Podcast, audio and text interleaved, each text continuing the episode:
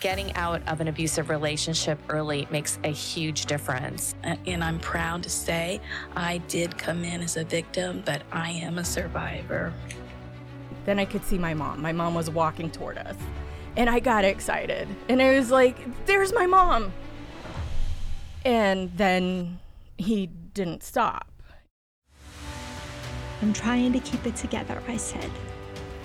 I gave in to the tears. And I hated that.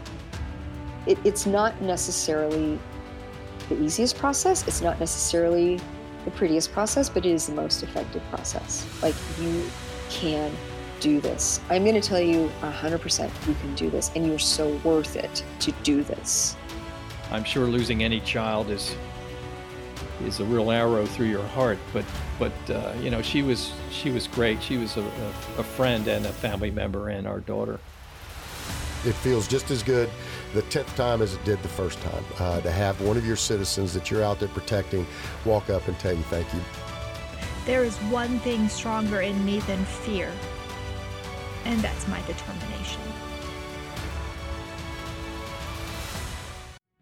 Welcome. This is Jen Lee with the I Need Blue podcast. Thank you for joining us today for episode 13.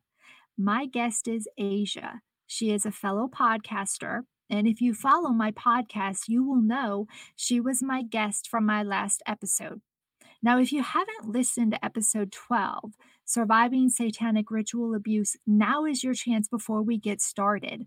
There are several trigger warnings associated with that episode. Check out her story and all of my guest stories on my website, www.ineedblue.net. Also, Asia's podcast, Letters to the People, she will tell you more about it. The focus today will be being raised in a family within an environment which included such things as drug abuse, satanic abuse, gruesome rituals, sexual and mental abuse. Asia was born into this environment. She knew nothing different until she fell into depression and sought help from a psychotherapist. Asia, good morning and thank you for returning to share different aspects of your upbringing and to answer more questions. Thank you so much for inviting me back. I'm excited to be here, Jen. Oh, you're so welcome. So, did you get enough coffee this morning?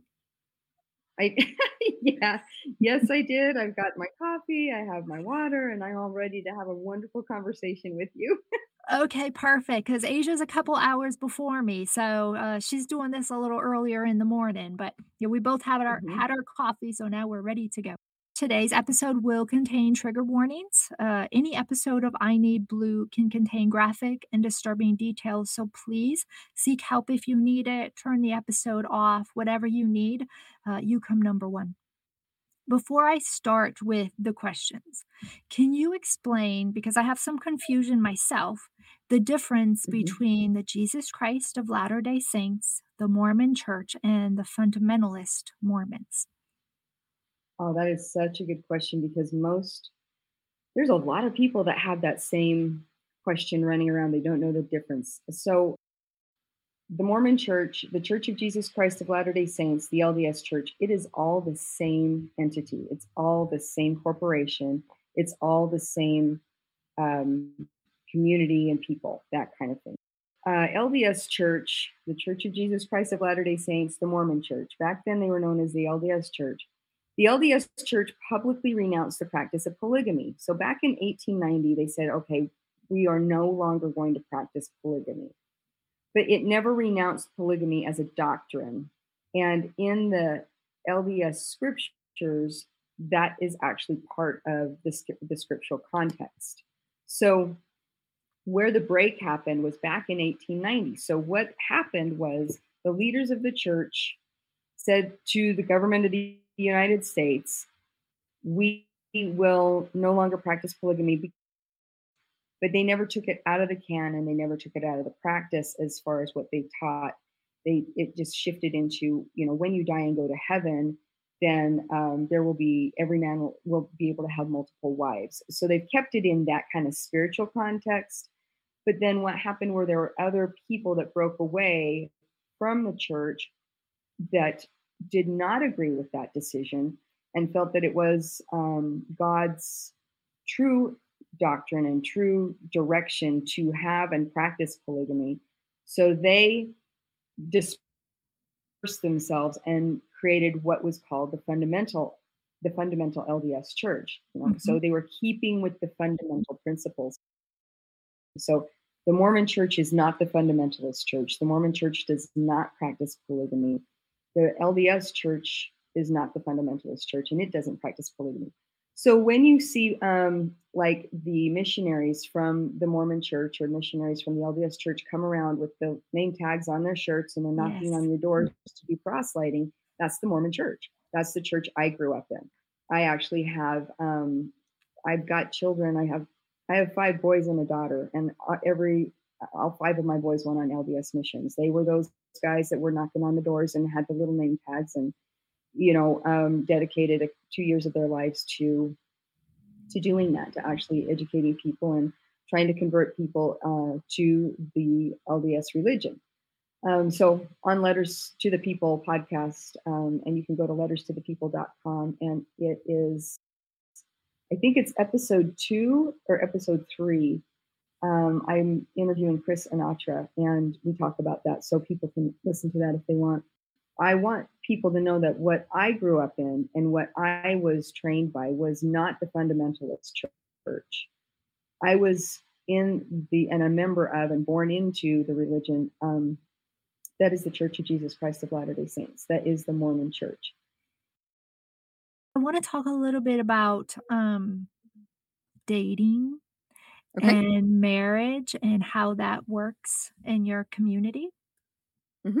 Absolutely. Mm-hmm. So, um, in in the, I was encouraged as uh, as a Mormon girl, as a as a member of that congregation, to date only Mormon boys because the purpose of dating was to really lead you into getting married. So it was not encouraged um, to date outside the religion because that would risk, you know, keeping the religion going, keeping, you know, like having the family be um, in a cohesive family unit that has the the religion that you've been used to or that you've been raised in. My dating experiences were in Texas and Wyoming where there weren't a lot of Mormons and so I I was and I wasn't like not that I was attracted to anybody any of the Mormon boys that were there. I mean, I in Wyoming I think there was like I think there were 5 of us. I think there were 3 guys and a couple of girls. I mean, that just, you know, automatically takes uh-huh. takes the the takes it off the board for me. Um the the boys that I dated were um, were not Mormon. I, I was very involved with um, one one guy that was a Catholic and one guy that was Lutheran, and um, that was kind of a heartbreak over one one particular guy that I was really really really loved him. I really loved you know like I wanted to see if that could go further, and I never I it, I'd never allowed it to do anything beyond that. He even reached out to me after high school when I was in college a couple of times and I it terrified me because I was like I knew inside I really I really did like this guy, but I was dating this other Mormon guy and that was just going to cause all kinds of problems, right? So uh, the religious training about um, morality and sexual purity and all of that really came in strong. And so um, in my mind, and I this is kind of a funny thing, but in my mind, I was a virgin until I got married. Although all of this raping and all of this incest and all of this stuff was going on in my in my world, and my body was showing signs of that, my my mind was never it wasn't registering it because I had repressed all of that and it had been conditioned to be put away. So I knew myself as a good girl, as a virgin, as a uh, clean vessel for the guy that I ended up marrying I didn't choose into um, sexual activity while I was in high school um, or in college. Um, I got married when I was 21. Well, I was two weeks shy of being 21. I like to say I was 21, but I got married officially when I was 20, and two weeks later, I turned 21. So it was fairly young. When it got to the point to date my husband, that's when it got a little bit different for me. Um, but I had come home from college and and the, the setups i can look back on it now and i can start sh- seeing the setups but there was we had an arranged marriage but i didn't know mentally i did i was i didn't know that this was getting arranged it, it was framed in a way that i i thought it was my choice.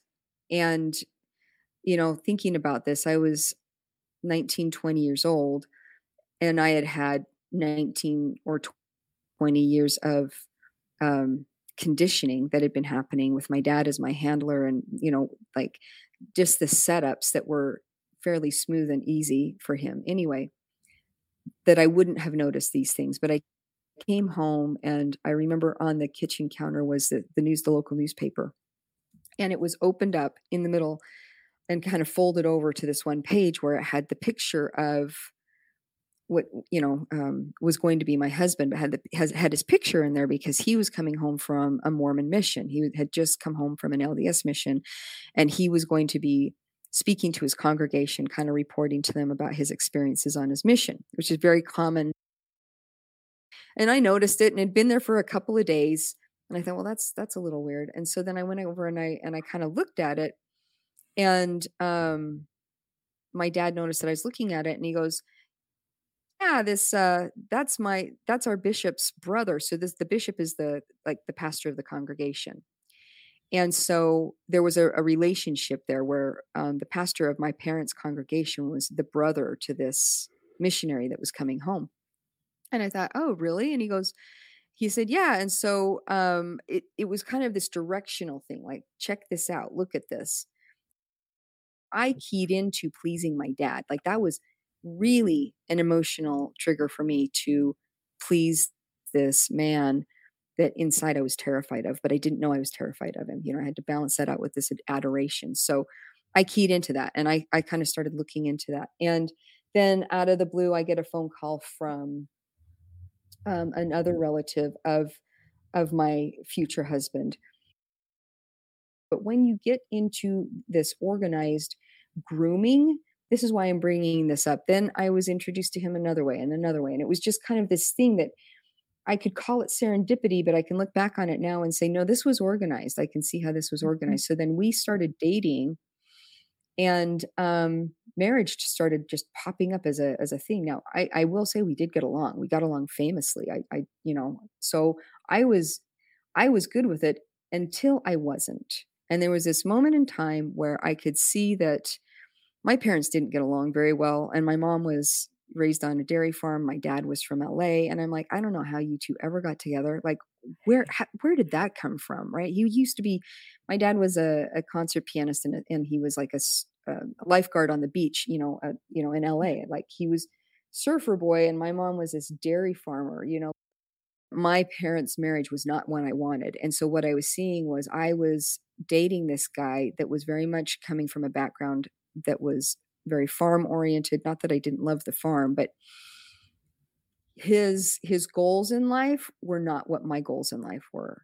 And um they were the only what i was seeing really is the only commonality that we had was the, the church and everything else was falling apart and i thought well gosh you know life is a little bit more than that. So i i basically broke it off and this is where the reason i'm bringing this up is i broke it off and then two weeks later because what happened was it wasn't i didn't just break off a dating thing i had actually he had actually proposed and i had actually said yeah.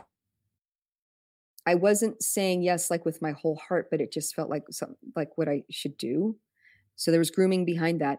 And so then i broke off the engagement and then two weeks later i had so much anxiety around it that i came back to him and i said i, I yeah no i, I want to get married again. Well what happened as i went back and i got my memories you know and this is years and years later, what what actually happened was when my dad found out that I broke that off, he created a um, a ceremony and some punishment around this that was really horrendous. Trigger warning: graphic content.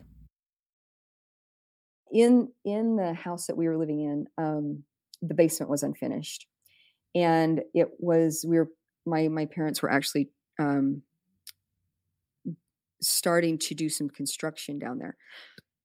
There was a space between the cement and the two by fours. You know how you have that so you can put up the, the drywall where you could build the walls. There was a space that had been built out just enough that he could shut me in it. And so he actually shut me in into the wall and and um, you know screwed it shut. So really there was enough room for me to um, really just stand and it was wide enough that you know I, I was kind of flat against the wall so it was it was extremely uncomfortable and um the time that he while i was in there he left enough room at the top that um that he could do some things like i could hear him.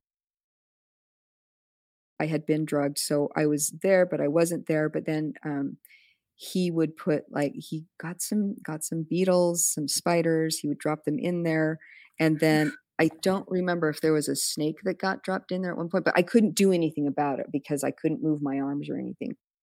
This happened for a number of days then he i would come out and and then he would put me back in and you uh, you got to understand that the the way this was possible was because of the substance that was either in my food or I got injected a lot. He did actually have um, access to syringes and drugs and needles and things like that. So um, it was not it was not a hard thing for this to actually happen for multiple days. And in between, there would I would end up having um, a lot of um, physical abuse um, and some sexual abuse, and then there would be some other things that were happening, you know, mentally also that were that was being told to me. So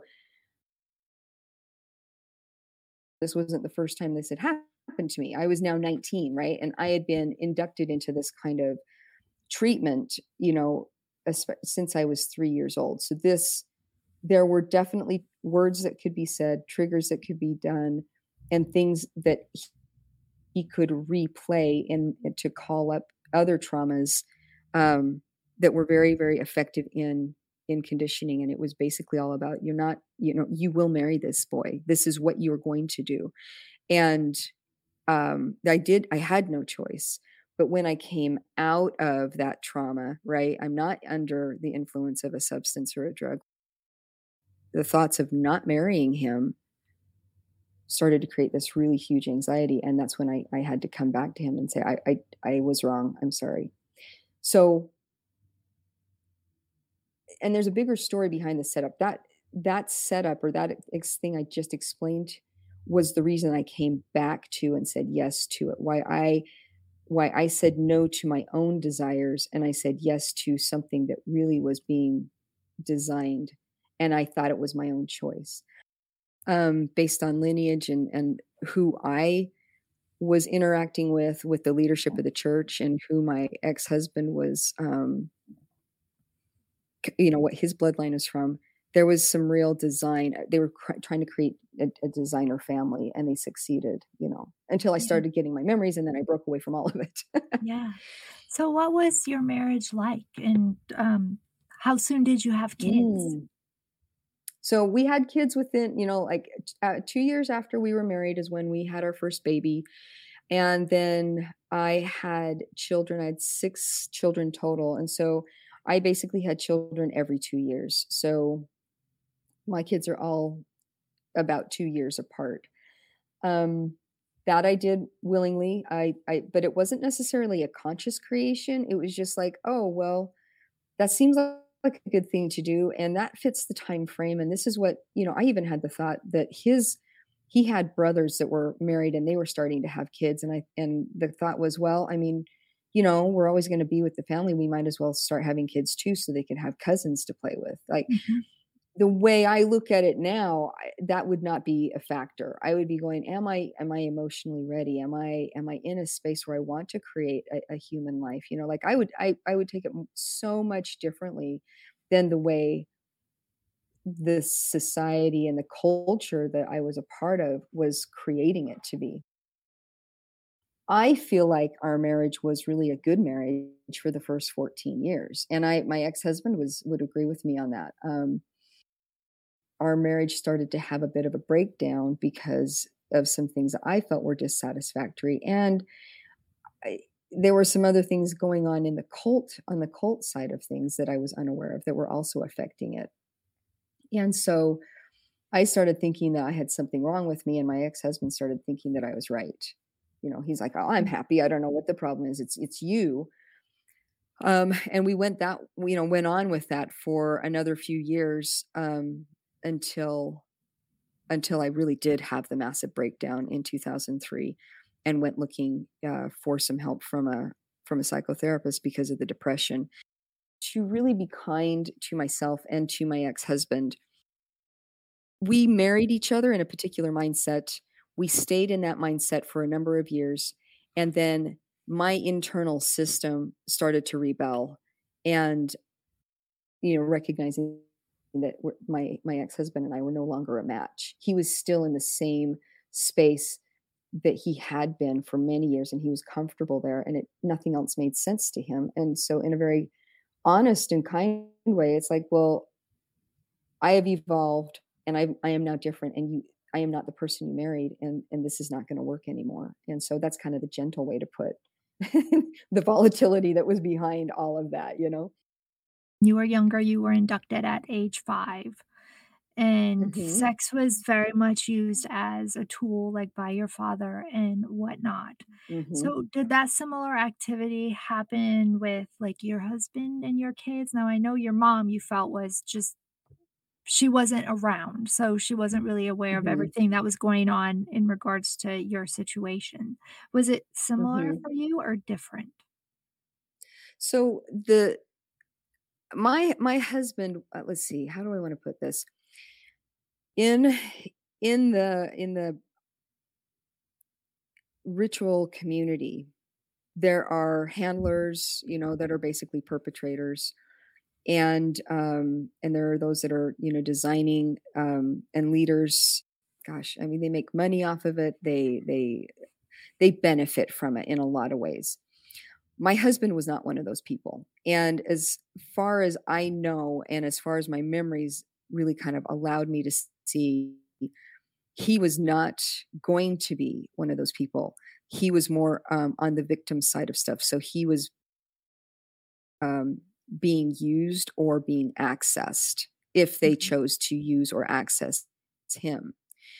Um, the kids, it was the offspring that they were really interested in because as soon as they can get um, a family that's been put together in the cult, both parents are now um, unaware that this other part, you know, they they have they've repressed their memories.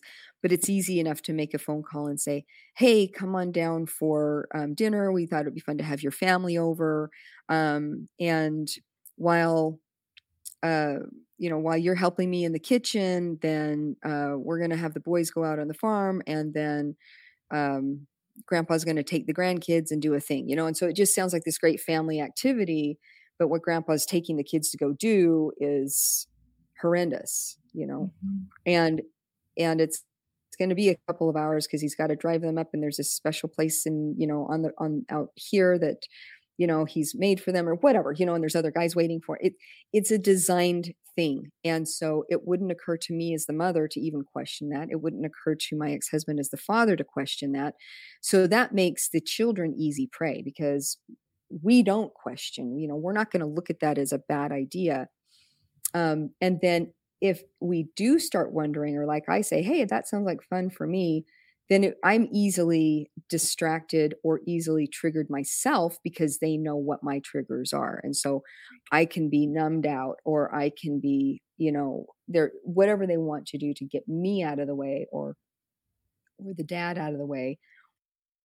Part of just continuing this this uh the access to the young ones. And then again, I want to bring up the fact that it's not just about the pedophilia. It's not just about the children. Um, it's about maintaining control over people until they die. So, no, my husband was not a part of that. And no, my husband, as far as I know, and as far as any reports that I got from my children, he never acted out on my kids. So my kids, any sexual abuse that happened to them was happening through grandparents or or other other um, people. Um, but not through me and not through my husband. And I can say that with a lot of confidence because I was very thorough in my memory recovery. I got to a point where I was like, oh my gosh, if I've hurt my kids, I better see this. Like I I am not going to pretend that that something could have, you know, not or, you know, I'm not going to pretend something didn't happen. I want to see if something did happen. I did not see myself consciously acting out on my kids. I did see a couple of times where I was present when things were happening to my kids, but I was also um, so drugged it was almost I was almost catatonic. What the perpetrators or the the Satanists could say to the kids is like, you know, look at your mom. She doesn't even care. Like, why would she let us do that? Like, what kind of mother would allow this kind of thing to happen to you? So they were. It, it's a it's a verbal um, trauma that is designed to drive the child away from the mother so that they do not feel safe from the mother or or the or the father you know whoever's in that room so to get back to your question sex um, is definitely a tool it was it was a tool for trauma it was a tool to drive um, and trigger me into um, old traumatic spaces to make me easier to control. Incest from my father was there. I, I, even other family members, it was there, and also trafficking. So the sex was used like I was sold um, to other men um, for money and for favors, and to be part of ceremonies. Um, those deals were taken care of not just with my dad, but with grandparents as well. And so I can, although I don't have my children's memories, right? They're they're their stories. Um, they have indicated that some similar things. A few of them have indicated that they had some memories with some similar things happening to them too, where um, deals were made around them being the commodity. I had been, you know, conveniently um, distracted, that kind of thing. That was a tough question to ask, uh, to yeah. be honest with you. As a, as a parent, and especially yeah. as a mom, I have to mm-hmm. imagine that no matter how drugged you are, you have this instinct, built-in instinct to mm-hmm. protect. Yeah, that that's actually something I um I did once I realized how how um out of your mind you can be, meaning not present, and how designer, how thorough and practiced um that whole system is. And I even asked my kids too. I even said, you know, if if you ever see me in any of your therapy acting out on you or doing anything to you, you need to believe it because you need to get the details and see if it really was me. Because a lot of times you're in such a terrified state that they say that somebody's there. It's like, oh, well, this is who's really, you know, this is doing this to you. Um, just to kind of st- to throw you, right? So you have to be mm-hmm. thorough and do what I did, which is keep going into the memory and going into the memory. You have to go into it's not just like oh gosh yeah there, there was rape there. I, I yeah i don't want to look at that. It was like okay body needs to feel this. Mind needs to experience this and i need to see who's doing it and i need to get the details of what i was feeling. And i got really thorough and that's why the healing was so thorough. People that have after we've had this conversation say to me you know what i i know you and i know that this is not something you would ever make up and i trust you but I have a really hard time with what you're telling me. I have a really hard time with this story because I don't understand, since it is as bad as you're saying it is, why are you not rocking in the corner somewhere? Why are you not on med- medications? Why are you not uh, dysfunctional? Why are why? How is it that you can actually talk about this and not be so triggered that you you fall apart and and not be able to you know even even talk to anybody two particular people i'm thinking of i was really devastated because i it's not that i was necessarily counting on them believing me but i was i was devastated with the fact that i had just I had spent, and they, they, neither of them knew me prior to my healing process and being in therapy.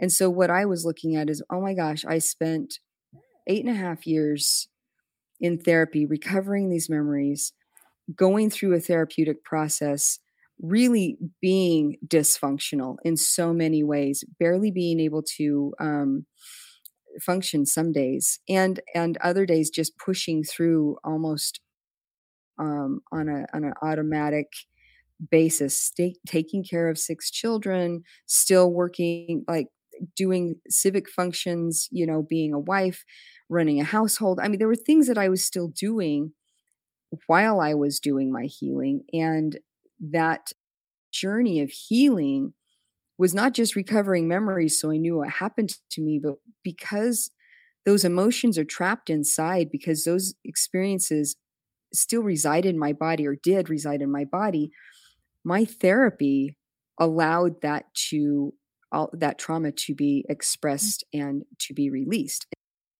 Because of the extent of the trauma that I lived and the extent of the healing that I did, I'm in a place that I can now talk about it and not be triggered and not be over the top crying about it. Now, it's not to say that I don't get triggered and it's not to say that I don't have emotion about it because I do. There are I I have had triggering moments and I have had emotional very emotional times about it too. But it was devastating to me to to actually hear that the feedback was wow you're just so well adjusted that i have a hard time believing you you know um that was tough yeah is it uh fair to say that therapy is not meant to be easy therapy no, takes work uh, it takes mm-hmm. work and it takes dedication and perhaps to someone who has never been through it or maybe they went to the wrong therapist who just told them what they want to hear they may not mm-hmm. understand but it is mm-hmm. hard work. It's emotional. It's finding strength inside yourself that you didn't even know existed. And it's finding a support system. And maybe you have to let go of some friends at that time, mm-hmm. and maybe you make new friends. So it, it's life changing. What you went through to get to where you are today is completely life changing, but you had the courage, the dedication, and mm-hmm. that's amazing. You should be proud of yourself just in that thank you in itself yeah no thank you for saying that. Everything you just said is exactly what um, i experienced as well. I did lose friends. I did um, ha- i had to pull in and really conserve my energy because that energy was being so consumed by you know recovering um, not just recovering the memories but healing from what was going on. And and life still goes on as people know. So it it has been it was it was it was hard work it really was and it was something that when i did have my wins i really celebrated and um, those celebrations were more like sitting in awe of myself of what had just happened and recognizing that i wasn't behaving in particular ways anymore which blew my mind. I just thought it was my part of my personality to you know kind of conduct myself in particular ways and and they were harmful they were you know there were things I didn't like about myself. And suddenly I'm getting memories pulled up and I'm experiencing I'm experiencing a freedom inside like a almost like a there's room inside of me you know i could kind of breathe a little deeper or something and mm-hmm. and that was really profound how did they recruit from outside the community mm, see now that's going to be something that i know would have been even more um, sinister. I don't want to say more sinister. There, there's a whole different method of recruiting that has a lot to do with blackmail. And it, it wasn't my primary experience because I was born into this. So I didn't really witness the, um, the recruitment. I wasn't sent out to recruit anybody. I was already, I was birthing it, right? You know, I was bringing that into, and it's so much easier to have access to young eh, children and and get that whole um, conditioning process going because you've got free access anytime than it is to um, really recruit people however it does happen and you're an older more established individual uh, you'll be befriended.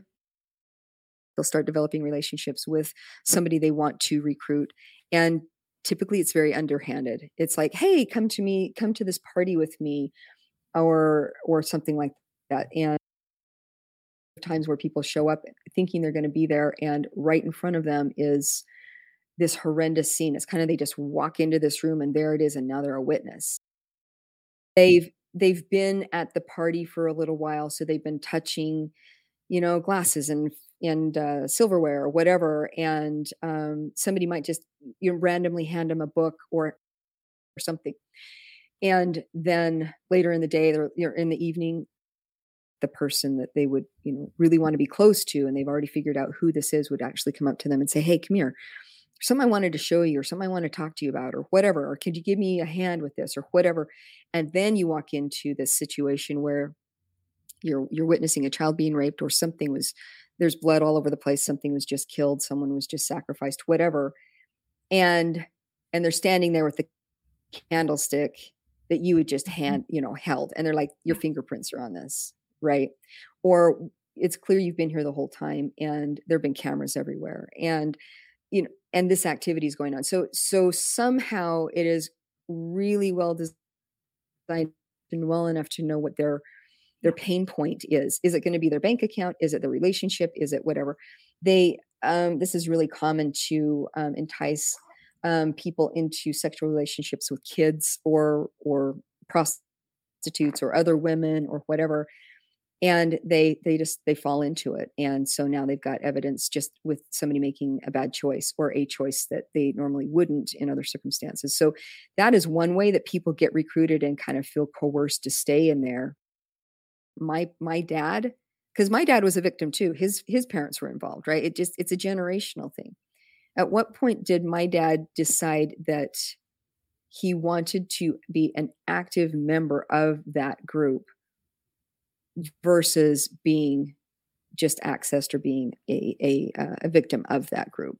Either way you're a victim but somehow he was choosing into some kind of power with that and i i don't have an answer to that question because i don't know what would tip a person over into saying yes i like this track. Yes i want that power. Yes i want that money. Yes i i have that bloodlust. I don't know. I don't know what that looks like. Yeah that's an interesting question. Have they ever kidnapped anybody that they wanted to become part of the cult? Yes. Wow. Yes, yeah. I kidnapping is part of it. I know that there's um well, yeah, shoes. There are different access points um, all over the United States where um, you know a child will go missing um, and and those milk carton you know faces where it used to be that they would you know the missing children kind of thing um sometimes many times they're picked up for sacrifice. Those children are not coming back or they've been sold into human trafficking things. So yes that is part of it because it's not just satanic ritual abuse it's not just satanic blood cult abuse it is it's human trafficking and it's not just child trafficking it is it is human trafficking you know? So people go disappearing like that for sure yes. I've witnessed times where they use the homeless population a lot. Wow. So somebody you know it's it's easy to make friends with somebody in the homeless community and entice them to say hey you know i just need you to do a couple things for me. I'll uh, you know we'll put you up in a room whatever and you know give you you have a shower whatever. So um i i was i was the victim of one of those where um, they had hired hired quote unquote a homeless man to play the role of jesus. Um trying to drown me. And this is a very common one. So this is another, you know, like trigger thing. So his role, what they paid him to do was to dress up like Jesus and then any any child and in this case it was me the child that was in there he's to quote unquote baptize them but he was holding my head underwater and taking me to the point of drowning and there were other men standing there and one of them was a doctor a very well-known doctor in this in this uh, this mormon community and right, I mean, it was kind of like they were timing and watching my body. So right before I was about to, you know, like drowned, then he pulled my head out uh, of the water, right? So this was going on. So my torture was happening. And this homeless individual was just doing it until it got to the point where another individual who played Satan, dressed as Satan, came in and stopped what was going on. So he, quote unquote, Satan rescued me from Jesus, from Jesus killing me. And they, you know, I I had kind of come back into consciousness so that I could see this scene play out where Satan came in, said the words that he was saying, you know, created the the scene and and I am more powerful than you, you know, the the whole kind of thing. And it was really clear who was who and um the homeless man had been kind of coached on what he was supposed to do and i think he was just i don't know if he was told that it was a filming thing or if it was actually being filmed and he was um given lines or whatever but the whole thing was there was a bit of a of a pushback a bit of a battle going on and satan basically just he pulled out a gun and shot the guy in front of me like it was it was wow. it was a murder right there and me as the as the child watching that it it was really driving in even with the the the now noise of the of the shotgun you know that's going to be jarring right? Being tortured by almost drowning that's jarring. And then in comes this this entity that is quote unquote saving you by murdering somebody and all of a sudden when they turn to you and they say you know who's your savior now? or they say you know who's all powerful? and and you're kind of like wow well clearly it's not jesus. You know what i'm saying? So a lot of that driving against who really has the power and who do you really believe in and who are you going to call out to? Homeless population? That's an easy one. Nobody's going to know. There's no they don't have to keep track of any bodies or anything like that so wow. um, that's also a population they access. Yeah. You must come across a lot of people who hear your story and just find it unbelievable or hard to listen to. I do know that there are people that don't. I mean, a lot of people do not want to think this is this is a real thing. It, it's it it's very hard for your mind to wrap around the fact that this is going on and you don't know about it. Yes. And our first as humans, when something is offensive that we notice or that we've been exposed to, then the first thing we do is we look around to see what we can blame or who we can blame or where we mm. can point the finger so that we can offload it. Right. And so this is such a big thing that it would be really um, tempting to just kind of grab it and say, you know, oh well, this is all about the Mormons. This is all about that that that really weird church, and and it's not. It's mm-hmm. bigger than this church. It's bigger. It's bigger, bigger, bigger. These it's it's a it's an entity and a system in and of itself that has infected all of the systems that we hope are honest. So you have been out since 2006.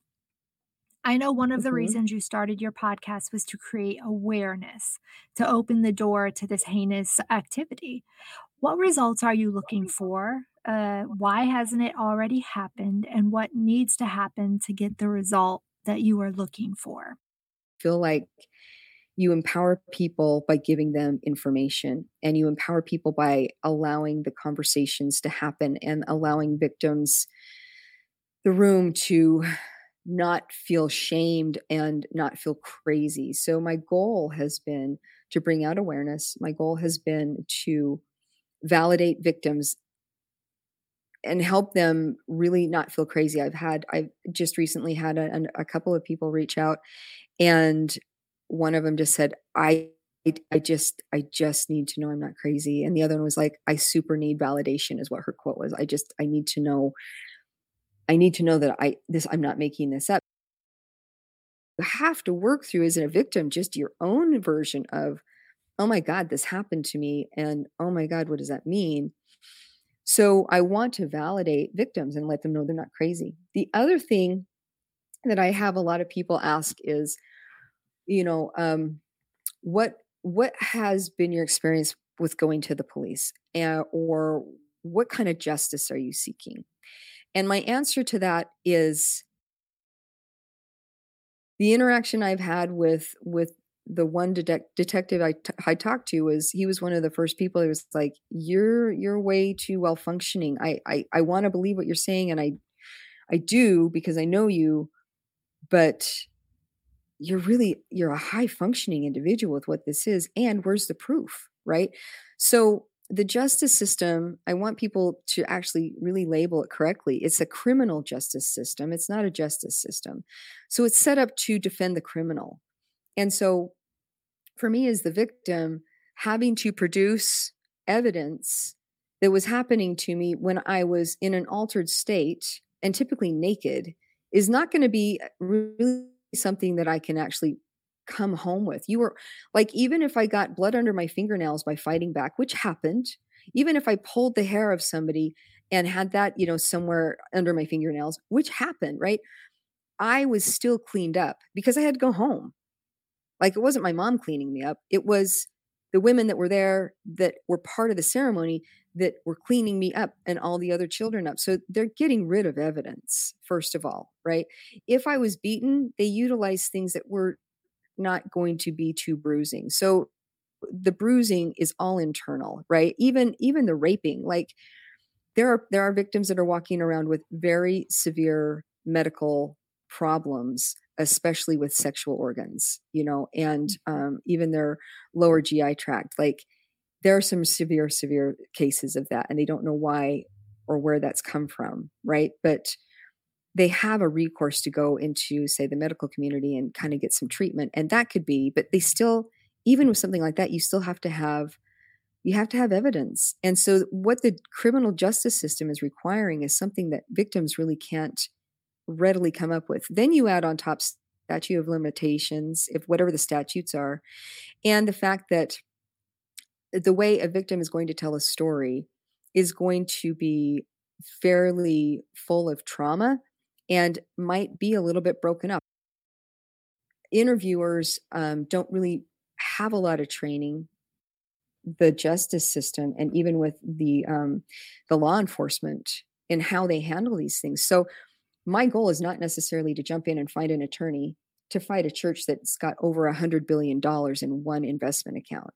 Like you know, my desire is to heal myself and then to help others heal and to help others feel empowered. And eventually, what happens is people feel empowered enough that they look around them and they say, That doesn't make sense to me. Why would I pay the church 10%? Why would I give them my money? Why would I give them my time? Why would I go out and proselyte? Like that doesn't, it makes more sense to me to actually hold family time or, you know, contribute to my community in these other ways where they have their own their own ideas of what is creatively um, empowering themselves and their community versus a church or a government system or anything else saying this is what you have to do and so then we obedient obediently follow you know as they herd us into what they want us to be doing. So for me to actually go to the justice system and say this happened to me and i want you to make me feel better is crazy because the church in this area owns the justice system and the justice system in other states is in on this anyway. Like there are members of of the government of the you know of all of this in every single state that are active satanic cult members that are going to make sure that your story as a victim is not going to get reported or that your paperwork or your case gets lost. It's a mm-hmm. criminal justice system and they are already set up to funnel this in a particular way. So yes, I do believe there's going to be justice. Yes, I do believe that as thousands and thousands of voices come together, that it is going to be so hard to ignore that justice does happen. But for me to champion this in and kind of face the dragon, I am going to turn away from it and I'm going to turn to the people that it is hypnotically controlling. Help empower the people to have their own version of sovereignty and, and uh, creative power.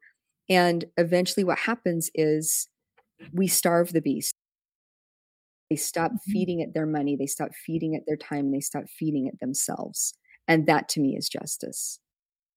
Another way people can have power over themselves and, and start to heal is through forgiveness. So, can you talk mm-hmm. about um, forgiveness in your situation? And then I'm curious as to how is your relationship with God now? I will say that my relationship with God is a very powerful relationship. I even through all of this, I had some really um, divine, angelic experiences. So even while I was in the midst of actively being tortured or or hurt, as I was recovering memories, I also got to see, in addition to the really ugly, bloody side, there were times I did see angels there. There were times I did see something of the divine there. believe it or not, I saw angels escorting the, the the children that had just been killed or the, the person that had just been sacrificed. I saw angels there with that soul moving them into some place that I'm assuming heaven, I don't know, but moving them into a different like going taking them away and and you know just kind of helping them out of that. That was a really sustaining beautiful thing. And then as I was in my recovery of memories and um, in that healing process of therapy, there were times that I actually were I was able to have um, very spiritual experiences where I felt like God was actually right next to me, where I felt like I was being shown things from a divine source that that I I can't deny, you know, and those kinds of experiences for me can't be duplicated. It's not just a hope in my heart and it's not just uh, blind faith, although I do really love the human capacity to have hope and to practice faith. But these were very real, tangible experiences for me. So my relationship with God is really solid. I know there's a lot of people that say I can't believe in God because I can't believe that God would allow these things to happen. And and I'm here to say well God God was present and angels were present while this was happening. The whole reason as to why I'm not privy to. I don't, I can't. And even if I knew the answer, if I was going to answer that person that was like, I can't believe in God, they're not far enough along for my answer to even be satisfactory yet. So they get to have that journey. As far as for, forgiveness goes, forgiveness has been a very interesting journey. Um, I can honestly say I am on the side of forgiveness where I can look with compassion upon the people that are doing this. It doesn't mean I'm looking at them with um, support or with approval or anything else like that. What I'm saying is like my heart has has compassion because the way I look at it is you in order to do what they what I watched happen, what they did to me, you have to be so so vacant, so far separated from yourself. It's almost like the real you is standing on one side of the Grand Canyon, and the part of you that's acting out and doing all this other stuff is on the other side of the Grand Canyon. And there's really no way of reaching, of one reaching the other. And that makes my heart sad to to know that there is a human that is that out of touch with themselves with their humanness but the part of the forgiveness that works really well for me is to know that I am on a place and I've been through a journey where I have in increments, I didn't have one great moment where I suddenly had this, oh, I forgive all of you. The more I learned to love myself and the more I released what was going on there, forgiveness as a word naturally came forward. And from a really strange vantage point, I can look at them and I can look at that and I can go, all right, I see what this is. I see what you've done. And I'm not going to harbor any of that energy inside of me anymore. And to me, I guess that is is a forgiveness. I am forgiving. I'm forgiving all of that by not holding on to it mm-hmm. as part of me anymore. Thank you for sharing that. And your words Thanks. will make a difference. They absolutely will. Thank you. You're thank welcome. you. That You're thank you. I appreciate that. That oh. that warms my heart. absolutely. Now tell us about your podcast, Asia. The podcast I'm really excited about. I have um, a couple of interviews where I'm going to be interviewing um, some victims coming up, um, and I'm I'm going to be offering more and more of my story. And so um, as people tune into that and as it starts to gain some momentum, um, you'll be able to hear more of what my individual um, memories were. And so I want to present them to everybody as as letters from me to the people of of what happened to me. And so that's going to be going on in a series, um, and that's that's about to begin. I love um, that. The I I was thinking that maybe that felt really honest because I want that to encourage people to write their own letters, whether they write it to themselves or whether they write it to somebody that they um, need to forgive or to their own perpetrators or whatever that is. It is so healing to get this out of you and typically putting it on paper really makes it a real thing you know and just even the motion of writing using your hands to write that is also a very cathartic healing action and so i want to kind of lead by example in that way but the um the website is letterstothepeople.com and that's where all of the episodes are right now you can find letters to the people podcast out on um, spotify um, accepting um, letters if you want to send any letters uh, that you want received um, or an, that you want to share. Uh, you can certainly do that. And you can send it um, as an email to info.letters to the people at protonmail.com. And there's also an address on my website that's on our contact page that you can send uh, a letter to if you want to physically send a letter. Um, I will. I do want to interview people. If you've got an experience that's similar to this, um, I am taking applications for that. But I think the more and more that we are able to, um, I want to say normalize this, you know, just let, just know that this is a very honest, real thing that's happening. Um, we can have those conversations from a compassionate manner. Um, I think that really helps heal humanity I have a blog also on um, on my website. I've also got an Instagram account, and you can follow me there. I would love that, and I'll start putting up the the episodes on the Insta- Instagram account as well. So, and there's also a Facebook page. You can find letters to the people on Facebook as well. So there's a lot of ways to contact and reach out and follow and see what's going on. And I'd eventually like to develop it into something where, um, with the contributions that come in, I can support other victims by giving them scholarship they can continue with their healing um, in ways that are healthy and, and viable for them. So I would love to see this get to an extent where it is giving back to um, victims that have been um, affected by satanic ritual abuse, by human trafficking, by cult abuse, by mind control, and human experimentation, all of which I have experienced myself. So, mm-hmm.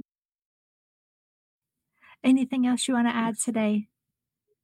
Thank you for giving me some um, time to communicate and to be here and to talk with you. Thank you for the questions that you've asked. They um, give a really nice, solid base to some of the things that people may not have really even known. And I just really enjoy talking to you. And um, thanks again for just allowing me to to be here and spend some time with you. You're so welcome, Asia. I enjoy my conversation with you too. I'm so glad that we were able to connect. I'm glad together we can uh, shed some light on your experience and everything that's going on. Um, I'm here if you need anything. Just send me an email, whatnot. Thank you. Yeah, you're so welcome. But other than that, I'm going to sign off. This is Jen Lee with the I Need Blue podcast. Thank you for listening today. I can be found on all of your favorite podcast platforms, as well as my website, www.ineedblue.net. Also, if you want, leave a review on uh, Apple Podcasts. All right. Thank you so much for listening. Until next time.